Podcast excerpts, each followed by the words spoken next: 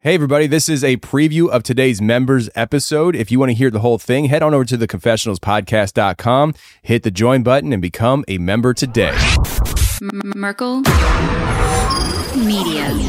I asked him about this dark attachment. He straight up said, like, it removed a piece of me, or like, this is where it gets a little strange. He said he thinks it, it could be a galactic attachment. This was all circulating around the base that a giant had been killed, but no one was supposed to talk about it.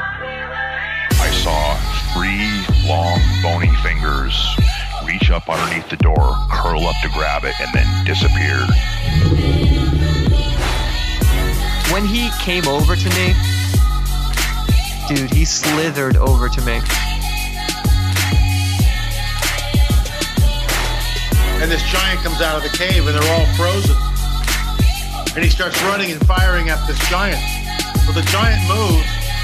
He's got a spear in one hand and he's running really fast and spears Dan and holds him up like this.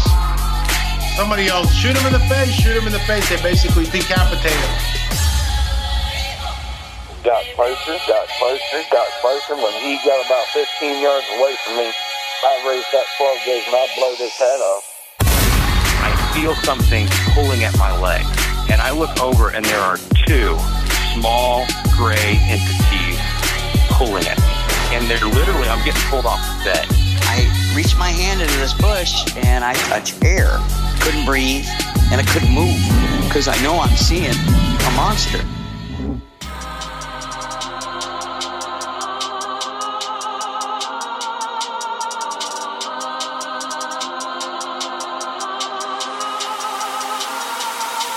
Yep.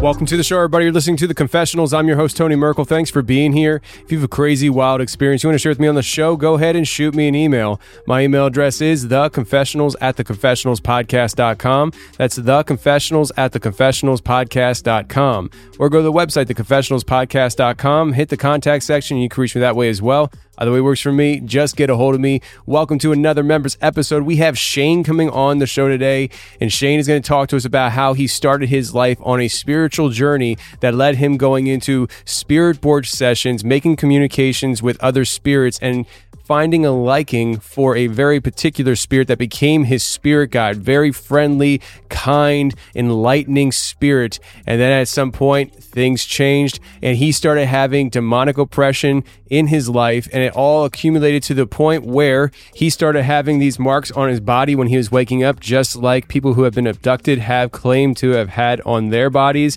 Things started getting very serious for him. And he talks about how it all ended on today's show. So let's get to Shane right now.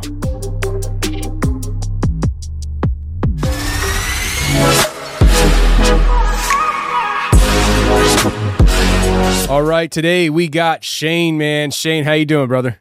I'm good. How are you, man? Doing good, doing good. Uh w- hey, we're here and we're talking and that's a great thing, you know? Uh, It, it it was a struggle. Technology sometimes can be a pain in the butt, but we got it, man.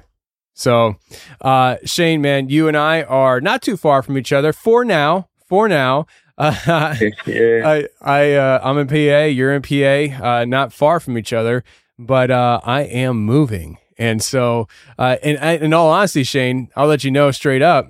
There's a chance that I get a text message saying I either got a house or didn't get a house in Tennessee while we're doing the interview.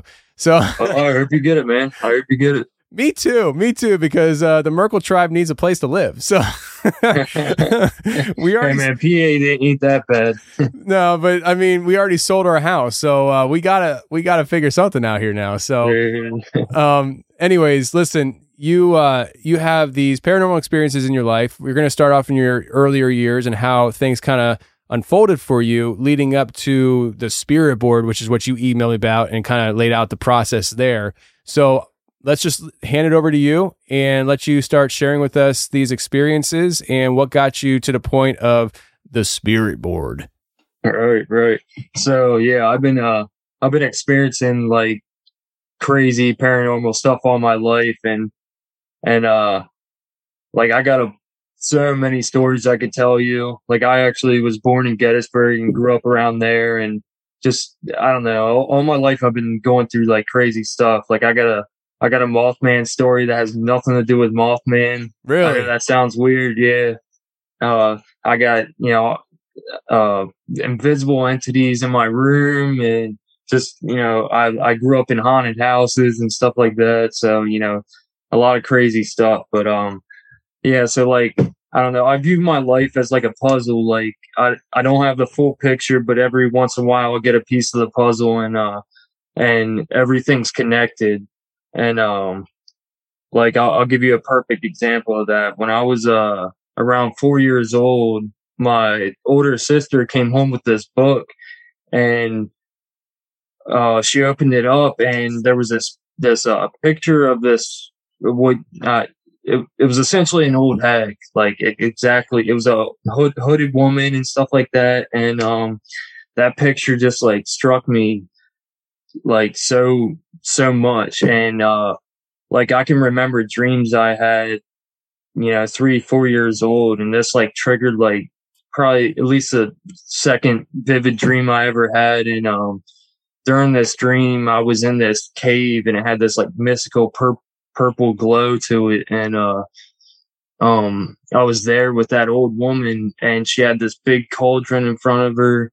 And out of the cauldron, this weird green glowing version of myself came out and I had to, I had to essentially defeat that version of myself. And when I did, I woke up, but cut to actually a couple months ago in October. Can I ask you a question before you go any further? yeah. What's up? Um, what you just talked about, I'm I'm working on on some story, a, a, a new, a whole new podcast. Let's put it that way. And I just need to ask you: Do you remember waking up from that dream? Yeah, I do. Yeah. Okay, so you're sure it was a dream?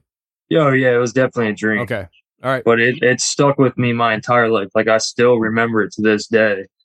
But uh but yeah, cut to a couple months ago. So this dream I had when I was like three or four years old, and it started from that that book my sister brought home one day. And uh so a couple months ago in October, uh, me and my sister were just talking about books from our childhood, and I knew she probably wouldn't remember that book, but I, I brought it up to her and told her about the dream, and you know we talked about that for a little bit, and the next day I was with my brother, and me and him started uh, talking about all different kinds of stuff, like Big Bang Theory, just like you know all different kinds of stuff, and uh, eventually we got on the subject of rocks and minerals, and he asked me if I ever heard about this place where um, people people dip stuff into the water and it petrifies it in the rock. Like people dip like teddy bears and bicycles, and, and the water will petrify things in the rock. And um, later that night, you know, after I talked to my brother and stuff, I kept thinking about that book and that dream I had, and the name Mother Shipton popped into my head. And I look up the name, and sure enough, it was a woman from the 1400s, and uh, I think the place was called Naps Knapsborough, England, and she was essentially like a prof a prophet and a healer and stuff. And I so I'm looking her up, right? And she apparently lived in a cave where they had this well where the it has petrifying water. So the dream I had all those years ago came up 25, 30 years later. you know what I mean? It played a role in my life. All that stuff connected. That's what I mean. Like, you know, everything's connected, you know, no matter how many years apart. And so anyway, um, you know, when I was younger, I didn't really realize like the abilities I had and and the stuff I was doing when I was a kid.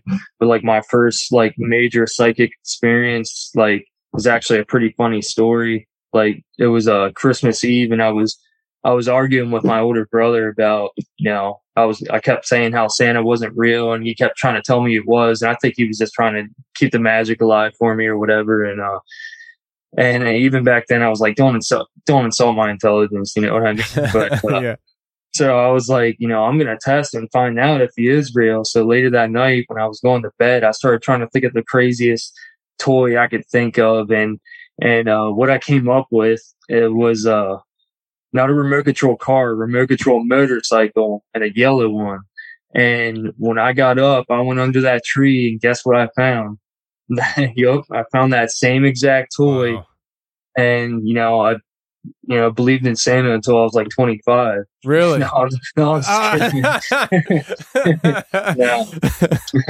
but you can imagine, I was like, oh my God, she is real. You know what I mean? Yeah. Like, I, to sit there and, and, and to visualize that just to test that Santa was real and actually getting the gift you, you know, you thought of in your head, you know, that's, that's pretty crazy. But I consider that my first like major psychic ex- experience, but I, I didn't realize it when I was a kid.